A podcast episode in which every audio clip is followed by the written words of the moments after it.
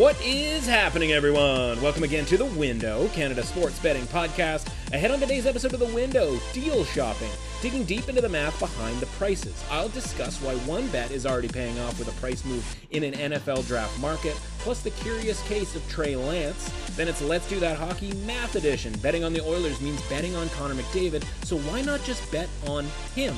A pricing investigation to see where the value lies in Edmonton plus an explanation of market ratings and how the Leafs and Habs rating for tonight's game doesn't add up to the moneyline price. Plus, at long last, the Senators are favored. Why that's good news and bad for betting tonight. It's time to to the window. Let's go.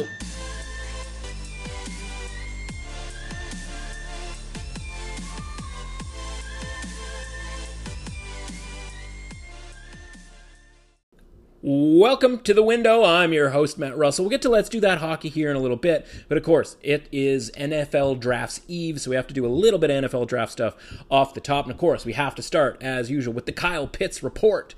Minus 225 in the top five, minus 270 in under five and a half. The discrepancy is back again at Bet365. Of course, last week we talked about how the discrepancy was minus 125 for him to be a top five pick where his number was under five and a half, and he was just what minus 160, minus 165. We have seen them both move up. They moved up to minus 225 um, in conjunction, and now we're seeing another one bop up to minus 270. The under five and a half is minus 270. Him to go in the top five is minus 225, and of course that is the same bet. Again, not recommending it at this point because again we got all we needed to get out of it from minus 125 last week, so we're good to go there. Uh, elsewhere, Jaycee Horn. Haven't really talked that much about this bet, you know, specifically, but we saw it last week, plus 650 defensive first defensive player to go in the draft, right? And we know, okay, there's Patrick Surtain talking, you know, everybody's talking about him going 10 to Dallas. Don't necessarily disagree with that. But after him, who is the sort of second most likely guy to go? And we felt like it was Jaycee Horn. Well, his number goes from plus 650 now down to plus 260 and as the information comes out here and we sort of shape this a little bit more, we go, okay, doesn't really feel like Micah Parsons, who is minus 200 right now to go over 12 and a half. And there's no defensive lineman that's going to seemingly jump up into the top 10. So it's kind of Jaycee Horn or nothing as far as a team, um, you know, reaching, if you will, in the top 10 for a defensive player. And just because he's moved up from 650 to 260, of course, doesn't, you know, mean anything necessarily for our likelihood of winning the bet. Just means that we got a really good price last week and we were able to analyze in a sea of you know markets and players and all of that sort of thing we were able to find value before this event even happen. Now, it could have just not moved at all. We could be sitting there at plus 650, waiting for the draft to start, and kind of, you know, sticking to our guns, if you will, that we were right. And maybe he ends up going 11 after Surtain goes 10 or something along those lines, and we lose the bet, and we just never would have known whether we had value. At least we now know that we did have value on betting Horn at plus 650 as he slowly moves um, closer and closer to Surtain. Now, again, more talk about Surtain going to the Cowboys at 10 and a half. so so it's going to require Horn to jump him, essentially. But at least now with plus 650 in our back pocket and Surtain being less, less um, you know, definitive, if you will, uh,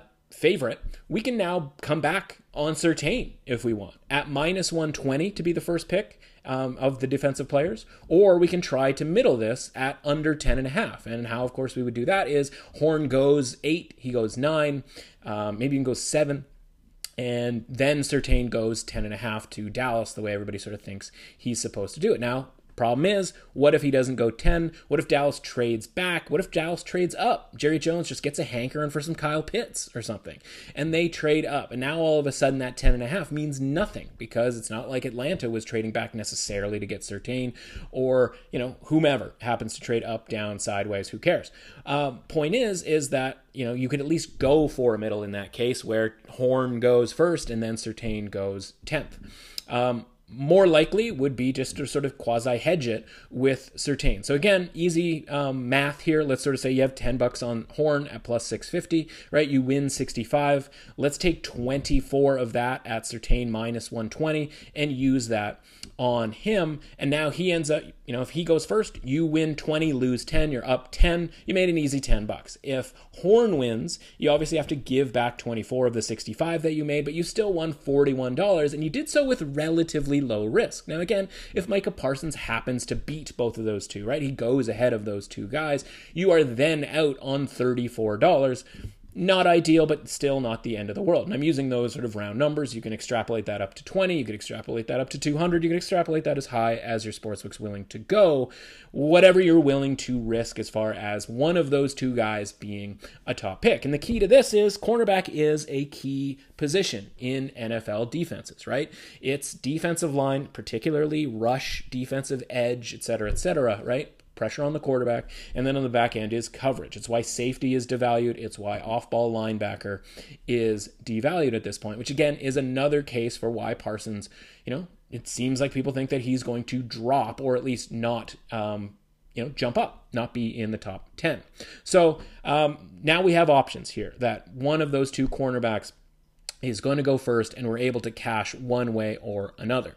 Uh, other moves in this uh, in the mix here when it comes to the NFL draft, uh, Kwity Paye has gone from minus 200 and change to minus 105 as Jaelan Phillips is getting some buzz. He's still minus, uh, you know 105 to Phillips plus 120, and he's still 16 and a half, juiced a little bit to the over, so like you know closer to 17, and Phillips is juiced a little to the under at 18 and a half, so again closer to 18. So feels very coin flippy from a market standpoint. I'm going to stick to my guns and say that Kwity Paye ends up being the first pick between the two.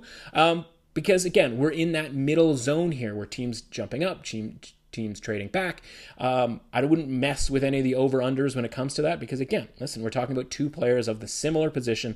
Phillips more of the game wrecker, um, you know, need sacks out of him type of a guy. Kwity Paye more of a consistent um, you know, multi-talented type guy as far as being able to stop the run and rush the passer as well. And then there's the curious case of Trey Lance, right? And we sit here as still he is a favorite to go in the top six. But and again, we mock out these drafts and we go, where is that going to come? Because again, Mac Jones, confusing, but minus 300 to go in the top, you know, to go third overall.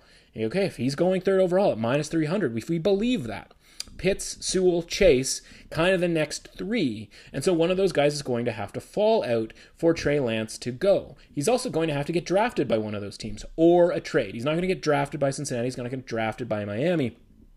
The Atlanta case has always been the curious one. And so when you look at this and you go, okay, what does Atlanta need here? Well, I would have said at any point this past season that Atlanta's going to need a quarterback here because Matt Ryan is literally on his last legs.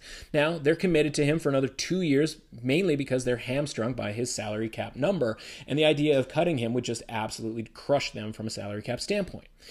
And so, wouldn't you want a guy who's maybe a project? Now, again, we just assume Trey Lance is a project because he played for an FB, FCS team. Talked about him yesterday in comparison with Mac Jones and the idea of competition.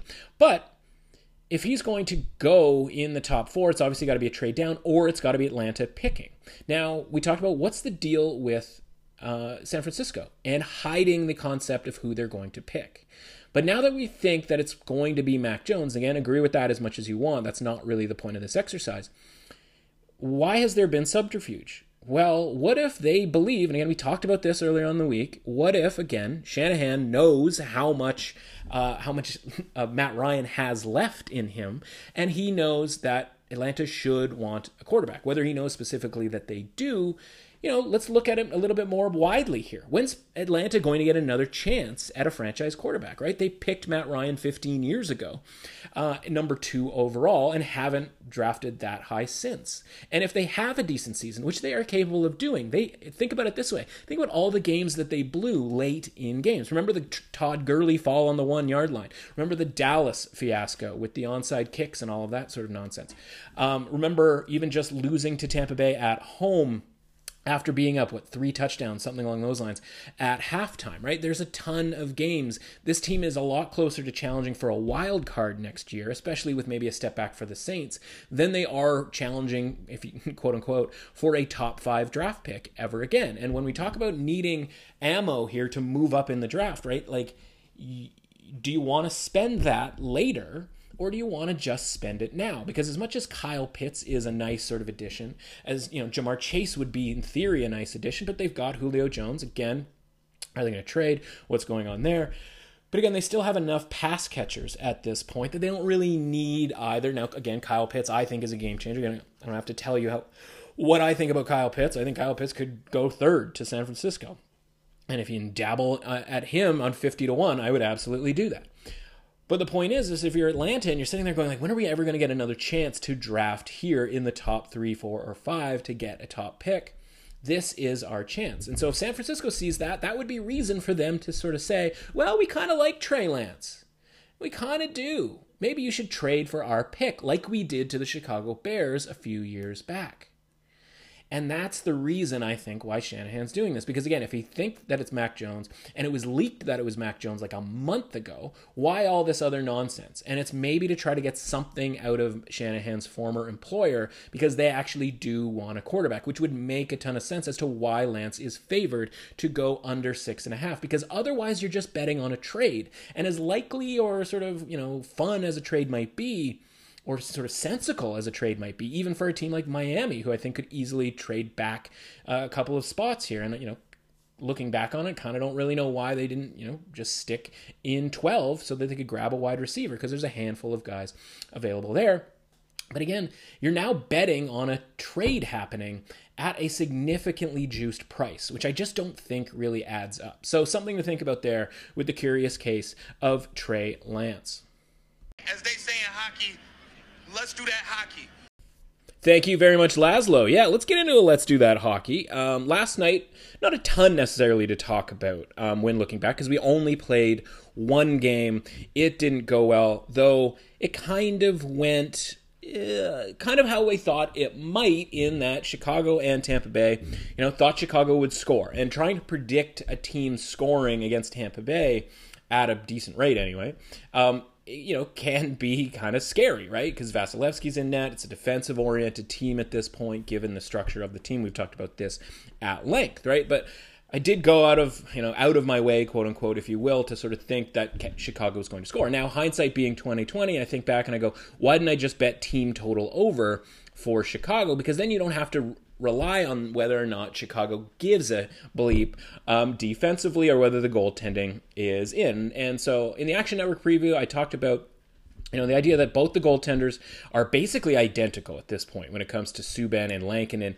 And, you know, sometimes they get hung out to dry by the Blackhawks. And I even referenced, and it was even quoted by the Action Network um, in a promotional tweet, you know, like, listen, this is a team that's capable of giving up six goals at the drop of a hat, but I'm going to back them anyway because, again, I don't think this is a night where they give up six goals. Well, they gave up six goals. And so, uh, you're right, that's obviously a, a uh, you know, uh, part of the probability of Tampa Bay winning, right? Part of this, a 60% win probability of Tampa Bay, is a big chunk of that is that they're just going to score because Chicago, for one reason or another, doesn't kind of show up defensively. Now, I don't really think it was Chicago's problem defensively. Kevin Lankinen was atrocious to start the game. He gets pulled at the end of the first period. I don't know why they didn't even pull him before that. Gives up three goals in the first period, two in the first three shots, and basically some of the softer goals that you're ever going to see. And so Chicago's down two to nothing, kind of through no fault of their own. At one point, they're out shooting uh, Tampa Bay like 15 to 6, 15 to 7, something along those lines.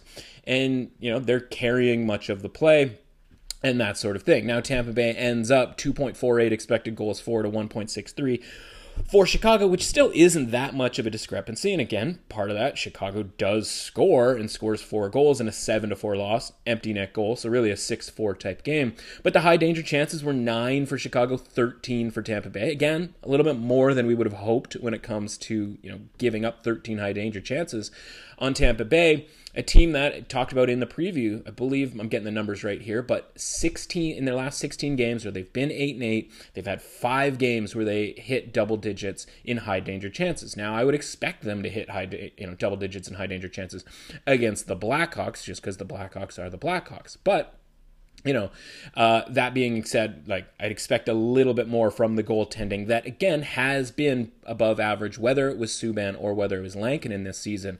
Um, you know, in a goals saved above average category, brutal night for Lankinen as he was quite a minus when it comes to goals saved above average. Now, the good news is, is the you know we maximized our winning potential on Monday night, going four and zero, oh, and you know you're expected to win about half of these games, right? Like that's why we play underdogs so much because we're really only trying to win about 50% of the time by betting uh, a majority or sort of an average uh, money line, if you will, of better than plus 100, right? We want an average money line at the end of the season of, you know, any as high as we can possibly get it, essentially, as long as we're still going 50%.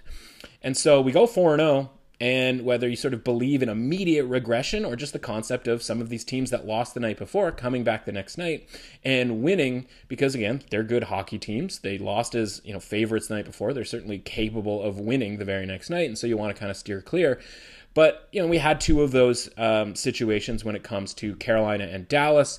You know, 1.91 to 1.63 in the expected goals for for Carolina. So again, a score that didn't necessarily reflect the play five on five. 10 to 8 for Carolina in the high danger chances. But again, um, a difference in goaltending right? We talked about the goaltending change, and the price didn't really change um, with it, right? So we had the Oettinger versus Reimer matchup, and the very next day you've got Ned uh, going up against uh, Khudobin, and the price doesn't change. And so, you know, there's obviously something missing there. Now, it wasn't enough for me to go like, all right, let's just pile into Carolina here. Obviously, that would have worked, but you know, I think you know, there's some obviously some value into just not betting Dallas and getting sort of suckered into that. Same sort of thing with Nashville, right? We talked about the um, pretty heavy expected goals for in favor of Florida. You know, Driedger leaving with an injury. Um, you know, uh, Nashville converting on an unusual number of high danger chances in that game. And that's what kept us away from Nashville the second time because we're like, listen, Florida didn't even play that badly. I wouldn't expect them to play badly in this game. And sure enough, 1.43 for Nashville to 3.21 expected goals for for Florida.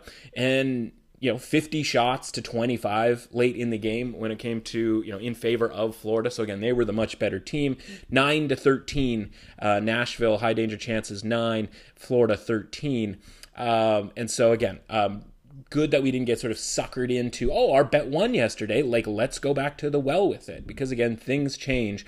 And an evaluation of that game, like if we had just looked at the score, for example, if we just looked at the score from that first game between Nashville and Florida, we go, oh, they won four to one.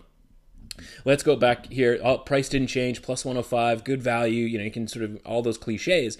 But we go back and we look and we go, eh, we actually kind of got lucky there with Nashville's high danger chance conversion rate. And that's why we look at these metrics. That's why it's important to do so.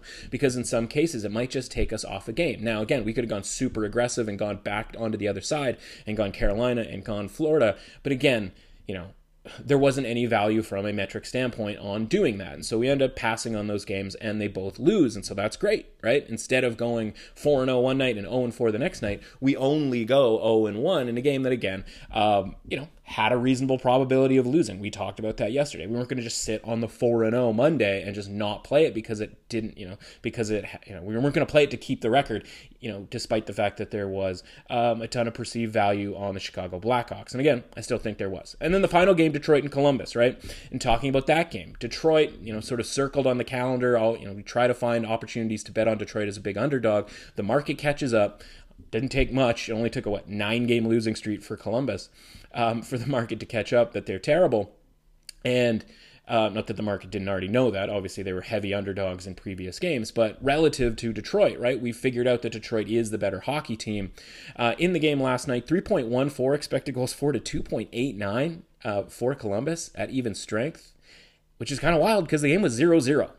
going into overtime. So the goaltenders really stepped up. It wasn't it was less about Detroit or Columbus not being able to create scoring chances as you know they were able to do so. 12-12 in high danger chances. Like when has Detroit ever had 12 high danger chances? When have they ever given up 12 high danger chances?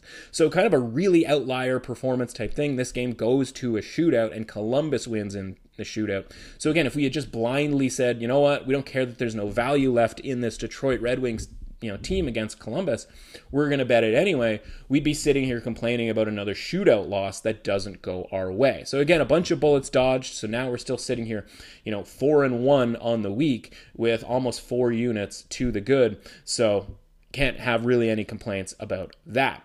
um, as far as tonight's concerned, and we have three games in the North, and each one of them sort of has a different um, topic spin-off that we can get into. And so this one's going to this is going to be a little mathy. This is going to be something that if you're doing something else, and listen, I listen to a bunch of podcasts and stuff, betting podcasts and otherwise. And there's stuff that I'm actually really interested in, but if I'm doing something else, maybe reading something on Twitter as well, something who knows, um, I can sort of phase out and not really uh, be paying attention. This is the type of thing that you're probably going to need to pay attention to if you care. If you don't, you just want to pick, well, okay, there's going to be one pick for tonight, essentially. But there's going to be more sort of conceptual stuff that, you know, if we talk sort of, you know, sports betting 101, that's kind of what this this is going to be about. So, you know, I don't know that you necessarily need to grab a pen and paper here, but you do sort of need to focus up when we talk about some of this stuff. So, the first thing is Vancouver and Ottawa tonight. And we did it, everybody. The Senators are favored. Well, at least they're favored in a couple of different websites. A couple of them, they're minus 110 on either side. But I tweeted out Pinnacle and Coolbet today have them as slight favorites. First time all season that they will have been favorites. First time this season they'll even have a minus in front of them. Of course, you could be minus 105 while the other team is minus 115 and still not be a favorite. So there we go. We did it. And so the victory lap here isn't you know, it isn't necessarily that we've won a bet, though we did, you know, we've gone two and three in this matchup, claiming that the Senators should be favored in these games. And the one game that we lost was a game when the Vancouver Canucks had one high danger chance at even strength. But what it is, from a victory lap standpoint, is confirmation that what we're doing is right in beating the market right? Then we talk about closing line value in football and point spreads and college basketball to a lesser extent. Football is sort of the best example because, of course, the lines get made well, they get updated, I should say, Sunday, a full week before the games, right? And you have all week to kind of bet into them, and you know you might get a half point here or a point and a half there, and you might end up with closing line value. And again, no matter what happens in the game, we you know we sort of consider that the first part um, of making a good bet. Well, in hockey because normally teams are you know transient. They're going from one place to the next et cetera et cetera. Same thing in the nba even college basketball a game gets played and you don't really get the second chance to see what happens. Same thing in football right? Like you know we talked I believe there was you know off the top of my head it was saints at tampa bay. Tampa bay is minus three. The saints absolutely destroy tampa bay. And we go, okay, well, if they played again tomorrow, would Tampa Bay still be minus three? Maybe not, but it's not like New Orleans was going to be minus three on the road against Tampa Bay. And they end up playing in the playoffs, and it's in New Orleans, and New Orleans is a three point favorite, or three and a half point favorite, something along those lines. And Tampa Bay wins the game. And so it just goes to show, right? One game doesn't necessarily mean it's going to be the same result a hundred different times. And therefore, there shouldn't be a um, massive overreaction to a point spread, or in this case, a money line price. And so we don't get that chance in football very often. We don't get it in baseball because the the pitchers change, and even in hockey, obviously there's a possibility that goaltenders change, et cetera, et cetera. Um, but the only time we really get it is we get it in the NBA playoffs from like game one to game two and game three to game four when there isn't a location shift. And we'll, we've got it and that was what was so fun about last year's. Uh, you know, it might have been sort of boring for some, but that was what's fun about the NBA bubble and the NHL playoff bubble where it was like the price is the price because we're neutral here. We're not changing home court advantages. We're not adjusting percentages on the win probability.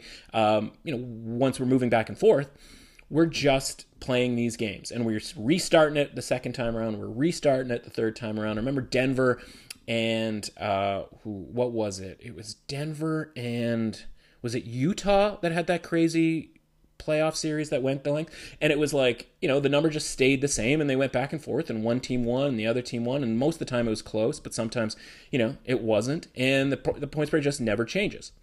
Well, you know, in hockey, because of having these sort of consecutive games, at least we get these opportunities to see these numbers changing. And sometimes, again, they change because the backup, court, you know, goaltender is in or this goaltender is injured or whatever in this case, like Ottawa's the team that's had goaltender issues. Now I realize Thatcher Demko's out and it's Braden Holtby, and maybe uh, the rookie gets the start tonight for Vancouver, and maybe that's what's taken this to uh, favoritism here for Ottawa. But again, the point is, we just had three games where Ottawa was the better team in each game, or at least sort of at the very worst, kind of a 50 50 proposition, but we kept getting them plus 120, um, plus 100 uh, at home in the last game. And again, this isn't okay, well, now we're betting on Ottawa because unfortunately, what happens here is, right, the value gets sucked out of it. And so while we're sitting here and we're going, they should be, you know, better than the plus 130 that they were in that first game back in Vancouver last Thursday. They should be better than the plus 120 they were on Saturday. They should be better than the plus 100 at home on Monday. And I think we were right in all of those situations. And so the fact that the market's finally sort of catching up to us is a good sign that we're getting in before the market is you know realizing it. it means we're getting the best of the number. Now again in hockey it's dollars here it's cents right? It's just okay we're getting a price at plus you know 120 when it should be plus 100 we're getting a price at plus 100 when it should be minus 115 right? Like these things aren't going to determine whether or not you win or lose a bet because even right now you could sit there and go okay Vancouver now minus 110 minus 105 like that's pretty good value on Vancouver and you could make that bet. It's a 50-50 bet at this point. That's kind of been the whole point it's been, you know, Ottawa had a, you know, in my opinion, had a 54% chance of winning the game on Monday in that first game back at home. And they did, but it was a super close game. Could have gone either way. Could have been the 46% you know probability of Vancouver. You know, one of the you know 100 games that they theoretically play, 46 of the time, 46 times they're going to win that game. Might have happened on Monday. Very well could happen tonight. 50, you know, again, if I still think that um, Ottawa's a 54% chance to win the game, which I do, but right now they're being priced like a team that's going to win the game 52.6% of the time. So right now the edge is like 1.4%. Again, that's not really enough to necessarily be all that excited about a bet, though, again, we're still getting a fair price on the favorite, which is something that we've just been looking for at any point this season. So, again, if I had to personally bet one way or another, I'd find the best price we possibly could on the Ottawa Senators, and I would still make that play. But it isn't the same thing because the market's caught up to us, which is again a good sign for the work that we put into it. It's just not necessarily a good sign for a bet tonight. Uh, Edmonton and Winnipeg, and this is one where maybe it's time to dig in some math here and get a little loose. Um, okay, so first and foremost, minus 110, minus 110 on either side, right, is the appropriate number. We talked about that before this first game. We talked about how Edmonton might be the better play because of how they've played off of rest. Sure enough, they win, they destroy the Jets. Does that mean they're going to be able to do it again? Well, first and foremost, we look back at the metrics from last game and we go, oh, okay, like, you know, Connor Hellebuyck was pretty bad. Is he just bad now? Is he just on a like a really, really quote unquote cold streak and is somebody that you don't want anything to do with? Or was it just sort of small sample size stuff here against Toronto before that, where he got pulled in the first period? Or again getting pulled um, after giving up a truckload of goals to the Oilers. And so I don't have a play in this game specifically, but I want to read you a tweet here from Matt Larkin over at the Hockey News. And, you know, he's sort of going, you know, everybody obviously talking about Connor McDavid at this point, uh, just completely crazy uh, pace for him right now in goals, uh, well, more specifically points. But he, he, he tweets out unreal Mac, uh, Connor McDavid stat. At 5 on 5, Oilers are plus 88 in scoring chances with him on the ice. Not high danger chances, but just scoring chances in general. Um, Oilers are plus 88 in scoring chances with him on the ice. Without him on the ice, they're minus 183. That is crazy. And so again, you could probably extrapolate that down to high danger chances. You could extrapolate extra, excuse me, extrapolate that down to expected goals for. Point is, and again, not rocket science, not um, you know, uh, re- uh, reinventing the wheel here. Connor McDavid, really, really good. And, you know, we sort of talk about, okay, like this team is Connor McDavid and everybody else. And the everybody else is kind of so bad that it kills their uh, rating to the point where they are about an even um, you know, dead average team. And you might sit there and go, I'm like, but hey, man, like they're second or third in the division. Like they, you know, when they win games, it's often like big time wins, et cetera, et cetera. And you go, yeah, but again, like McDavid is the, and again, not surprisingly, he's the thing dragging this team to up to mediocrity, right? Or sort of vice versa, they're getting dragged down to mediocrity. So I'm thinking to myself, what's a way to bet on the Oilers that sort of, you know, obviously kind of just focuses on McDavid? And so I, I, thought to myself, like, what if there's value, or when we think there's value on the Oilers, we bet on just McDavid to do stuff, right? Like, you, you can go into the betting markets right now and you can go McDavid to get a goal plus 125. You can bet on McDavid uh, over one and a half points. Edmonton, uh, you know, plus 100 versus Edmonton being minus, um, 120 on the game. And so you go, okay, I started digging in. I'm like, okay, let's get into the math of this. How does this work? How is there, you know, is it possible to sort of circumvent betting on the Oilers and just bet on McDavid? Because, you know, in my, the hypothesis is if McDavid doesn't do stuff, they're probably not going to win the game anyway. So I don't really need that like parachute element of needing, you know, Edmonton's peripheral guys to do stuff when fundamentally every time I bet on the Oilers, I'm sitting there going like, I'm going to need McDavid to do some stuff here. And so I went in, I looked into it, and I go, okay, let's dig into some of the math and let's start there. And so in 46 games this season, Connor McDavid has 81 points. And so it's very easy to sit there and lazily handicap that as, oh, okay, he's got 1.76 points per game. And so lazy handicapper guy goes, well, hang on a sec.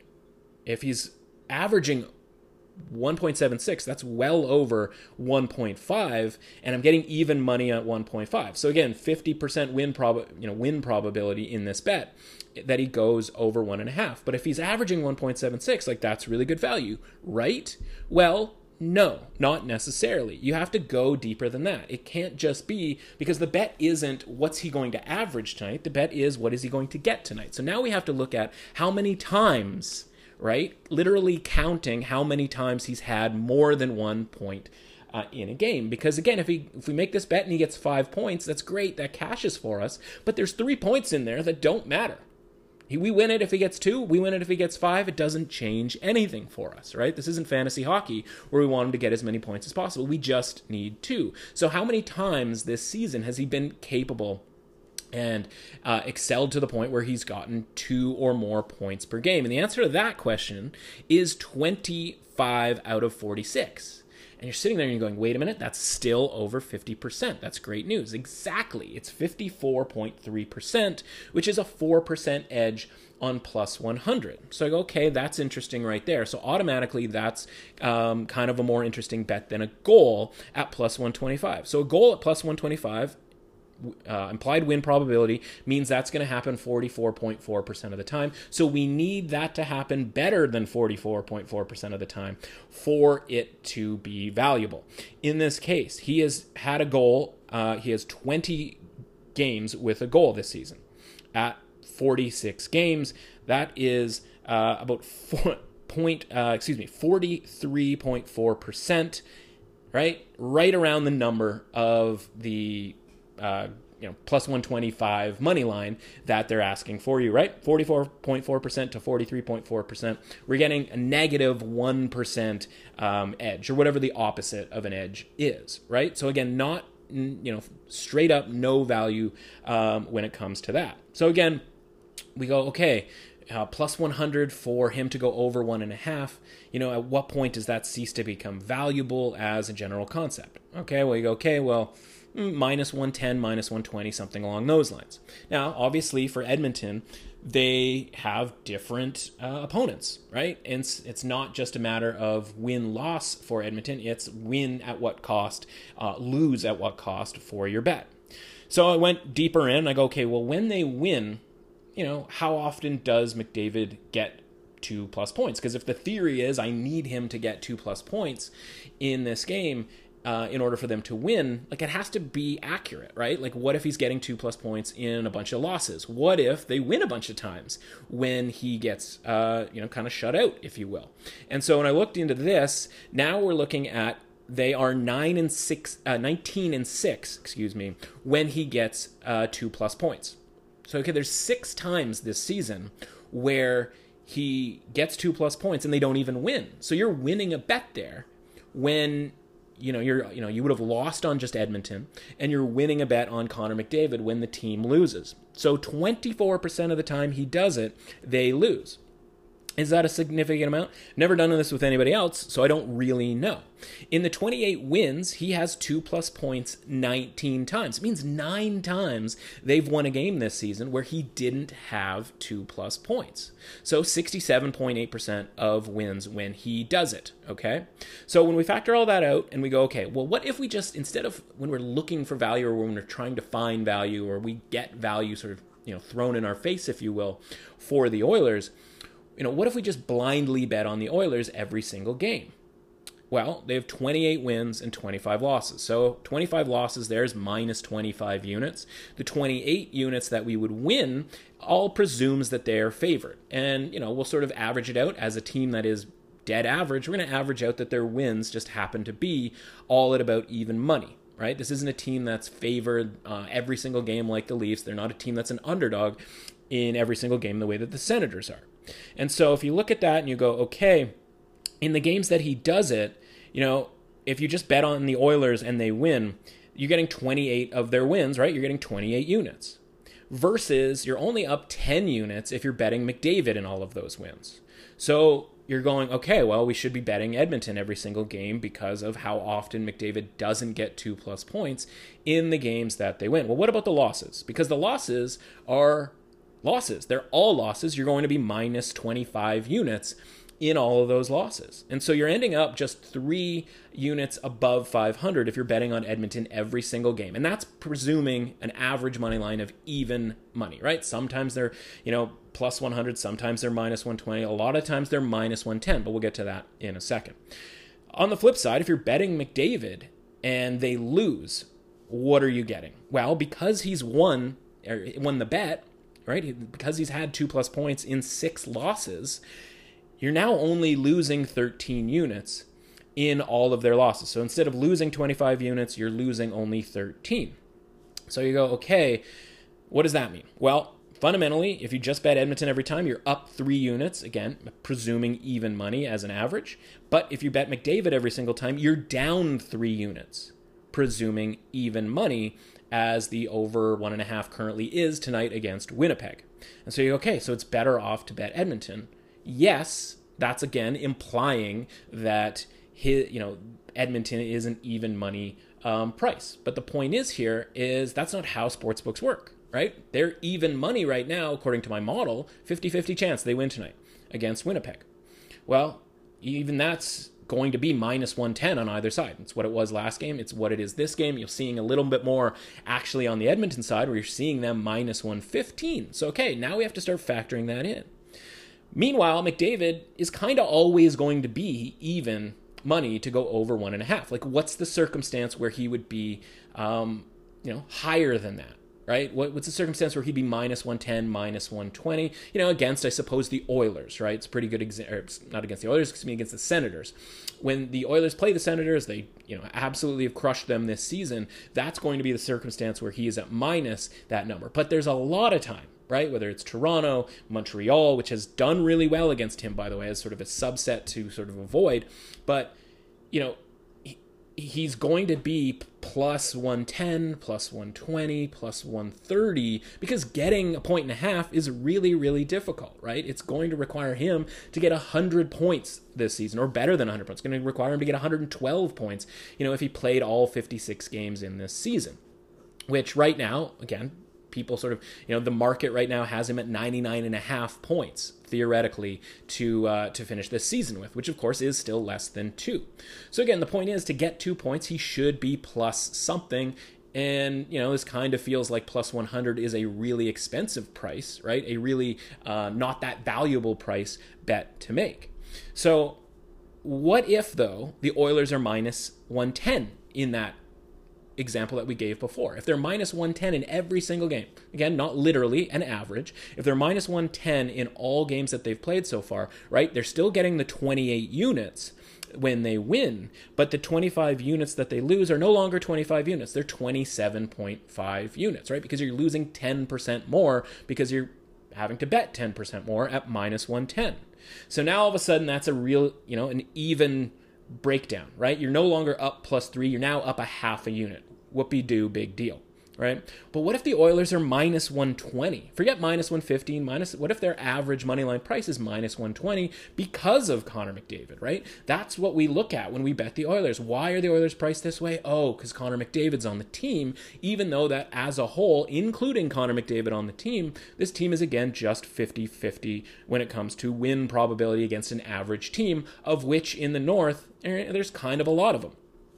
Well, now you get into the minus 120s, and now you're paying a full 20% more. So now instead of plus three, you're now down minus two in your you know because your your wins are worth the same but your losses are worth more in the loss column. And now you're minus 2 at an average of minus 120 for the season. And here we are sitting they're on the road minus 115 here. So i would imagine their average um, price this season is uh, higher than minus 110 but again, why would the McDavid number change, right? One and a half is always going to be the number. The price is going to change a little bit here and there. But again, plus 100 feels like a really low price given the fact that he just had five points against the Jets. You know, he's not playing some of these other teams, the Calgarys of the world, um, Toronto, Montreal, that have a little bit better success that would require a little bit more to get over one and a half points here. And so, what if McDavid, for example, is plus 110? As an average number. And again, I'm just looking at this now. So we have 50 games where I haven't paying paying attention to this prop bet at any point. But what if he's plus 110? Well, now all of a sudden, instead of minus three, you're at about even money here, right? So now instead of you know if Edmonton's minus one 120 and you're at minus two just betting the Oilers, you're now at even when it comes to betting on McDavid. So I think it actually ends up being better, but it has to do with price threshold, right? So tonight's price threshold is 15 cents. So Edmonton, you know, betting on Edmonton requires minus 115.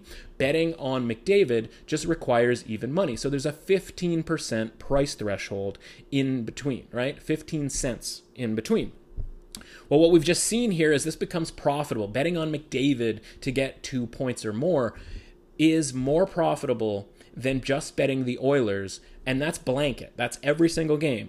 But it has to be a 20 cent difference for it to be profitable. Whether it's minus 120 plus 100, whether it's even money for the Oilers but plus 120 for McDavid. So I think that's a really sort of interesting lesson in sort of how these sportsbooks price the props versus how they price the money lines. Because again, you know, listen, if uh, Edmonton was plus 120 to win a game here, I would think that McDavid to go over one and a half, it would be considered more difficult because they're playing a team that is better, you know, perceived to be better than the Oilers, right? So I would assume that McDavid would have to be plus 140. If Edmonton's plus 120 in a game to win, and McDavid is still plus 100 to get two points, I would then see there being value on Edmonton because Edmonton, again, is probably not going to win unless McDavid gets two points. So why bet the even money in that case when you can grab the plus 120? So an interesting dive into, you know, the betting angle, right? Because we can all sit here and go, "Oh, McDavid for the Hart Trophy," and like, is he going to get 100 points? Is he going to average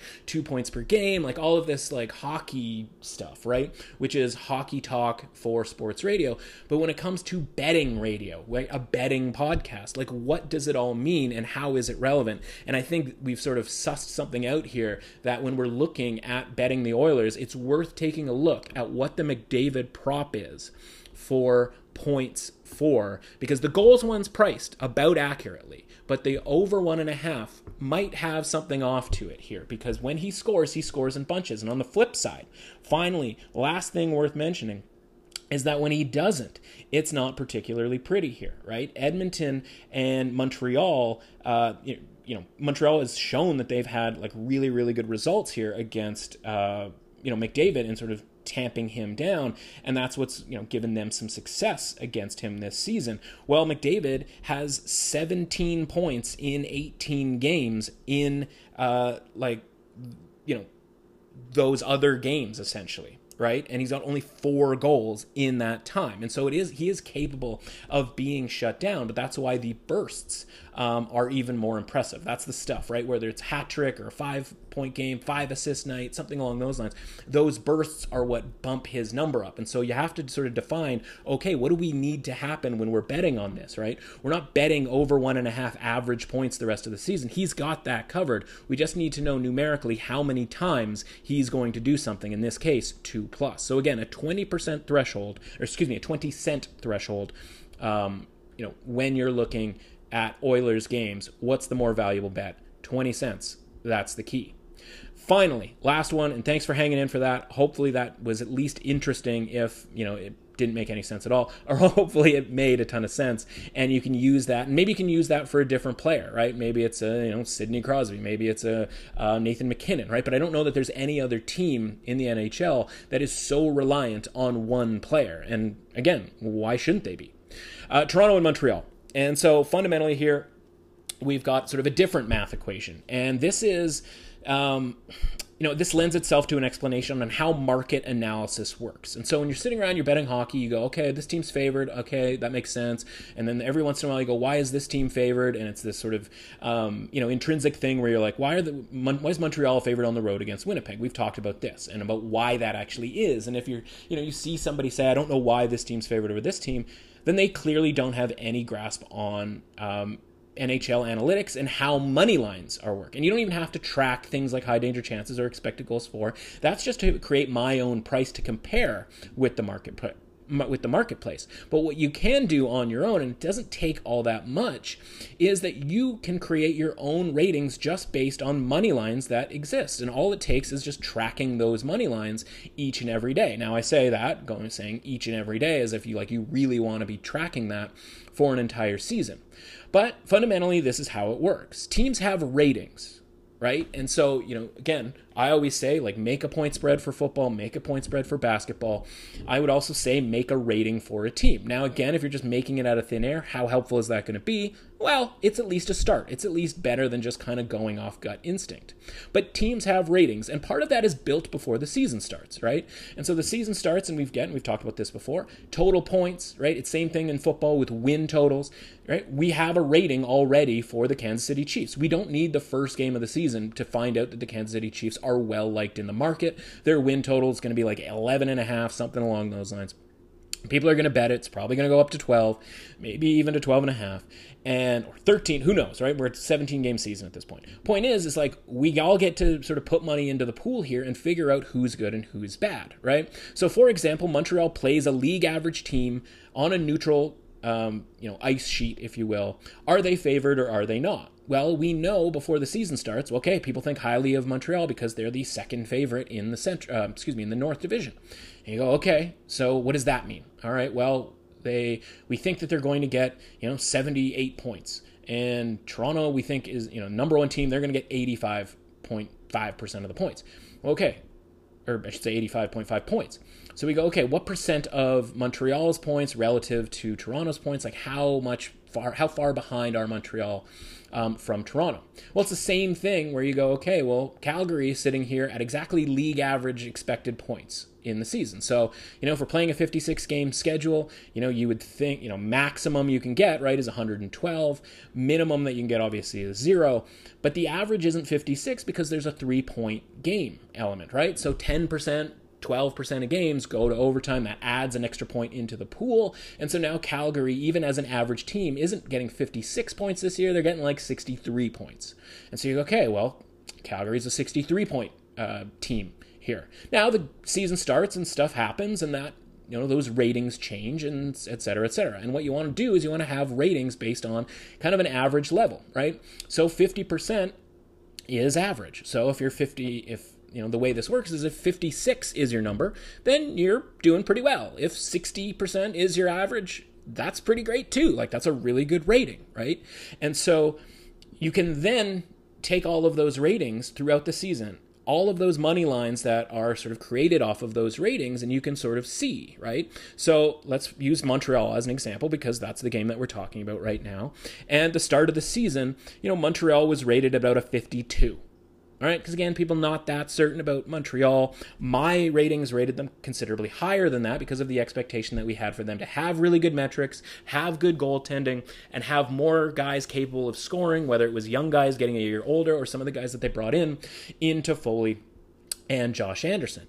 Excuse me. And so, you know, we thought that highly of them, so we bet a lot on, on you know, bet frequently on Montreal and the, the market started to adjust to their metrics. So they go from 52 up to 55, up to 56, to 57. There was even some dipping into the 60s. Uh, a Senators game where they were uh, rated at 63.5%. We were probably sitting there going like, that's too high. We should bet on the Senators. Maybe that worked out, maybe it didn't. Obviously, the Senators have had some success against Montreal, but then it sort of starts to dip down. They lose a couple times to the Senators here. They fire the coach, and now we're drip dipping down. We're back into the 50s, and we're dipping lower, and we're, now we're sort of toggling back and forth. Kind of depends on the opponent, kind of depends on the situation. There's some 60s and 65s against Vancouver, and then there's some 54s against Ottawa, uh, 54 and a 58 against Ottawa. But you can see how sort of toggles back and forth, and back and forth, and back and forth. All right point is is if their average number which right now their average number in the marketplace is 59 right so 59 anything that extrapolates out to a 59 is an appropriate price if they were um, currently rated in their next game as a 63, we would be like, well, that's too high. We should be looking to bet the other team. If they happen to be a lot lower than that, we would look to bet Montreal, right? Hopefully that makes some sense, right? And the math gets a little bit complicated, and this is a podcast, and it's tricky to sort of figure all that out. But the point is, is like you can start before the season to figure out, okay, who's above average, who's below average, and what their rating is. So again, you know, Ottawa's average right now is 42, right? If they're getting priced like a team that's average, that's rating should be 37 i'm going to bet on ottawa. And that's what we're going to do a ton of the time right? If we're if we're if we think that ottawa is a 47 which we kind of do that's why we're on ottawa so frequently right? Because they're getting priced like a 42 it's kind of that simple when it when you talk about ratings right?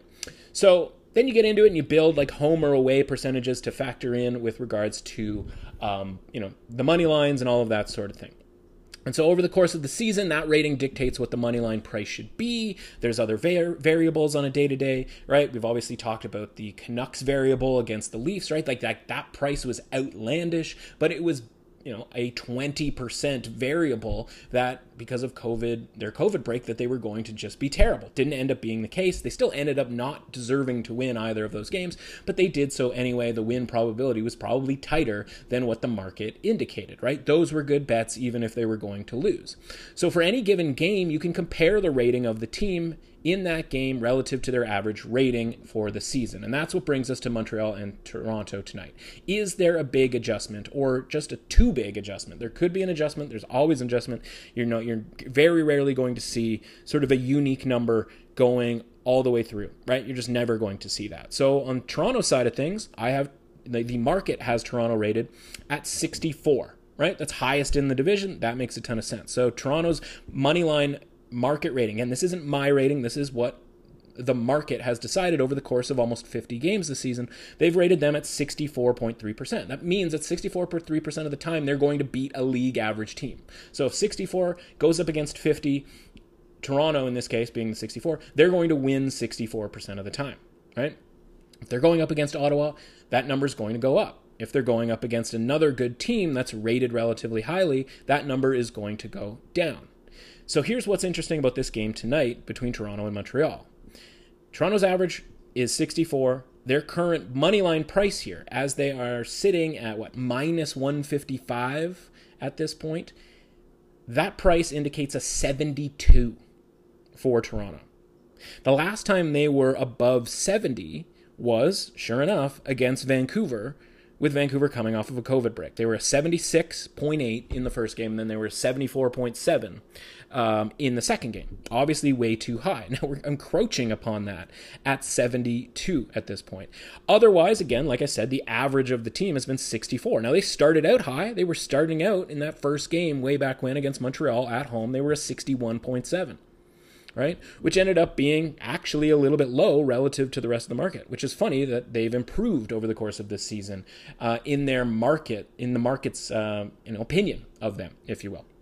But we're at a 72, which is let's just say a little high for a team that has lost a few games. Now again, they've won a couple against Winnipeg.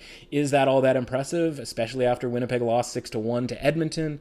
You know, maybe not that impressive, right? You know, part, you know, first game helped that they scored two goals on their first two shots.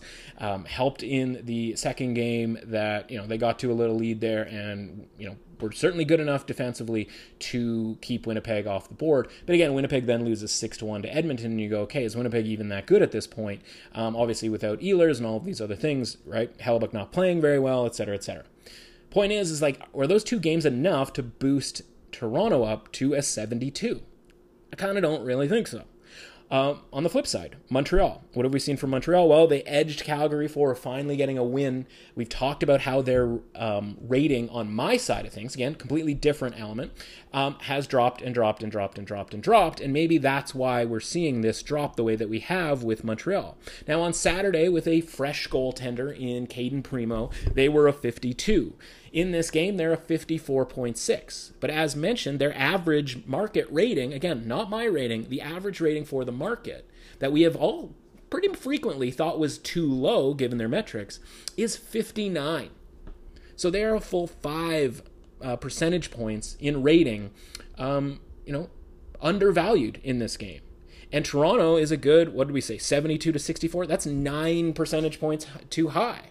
And so we have this massive discrepancy just in the marketplace. Again, forget about my ratings of these teams. Again, Toronto's has improved as they are now up to an 11 above, so that's about a 61. And uh, Montreal has dipped down to a 9, but over the course of basically since they fired the coach, they're only about 3% above average. So again, my market, or my, excuse me, my rating has Toronto greatly improved over the last little while, and Montreal greatly down. But the market rating has sort of taken this concept and gone overboard with it. And so again, we don't know who's going to win the game tonight. Certainly Toronto is the favorite, probably deserves to be favored, but we haven't seen anything like this when it comes to a discrepancy in the marketplace. Now maybe it's, you know, Primeau's starting, maybe Jake Allen's starting, maybe nobody has any faith in either of them. You know, I don't know. But we're talking about a Montreal team at home here at plus 135 in a matchup this season that I don't think has gotten higher than like plus 115 or even 110 for Montreal. And in some cases, they were even sort of a pick 'em in this game. So I think the one bet, unfortunately, it isn't Ottawa over Vancouver tonight. It has to be Montreal plus 135 against Toronto. Again, another game where you go, okay, it's the underdog. We always expect the favorite to win. But from a valuation standpoint here, the market has gone too far. Now, again, is that because of goaltending? Is that because of uh, Brendan Gallagher being out? You know, we're sort of waiting for some other shoe to drop, but I don't know that there is a shoe out there that exists that makes this a fair price on either side tons of math, tons of high concept betting stuff here. But again, that's what I want to do on this podcast. I know it's a little bit more hardcore, but every once in a while, we should be a little bit more informative than most are. So hopefully you like that. Until tomorrow, I'll see you at the window.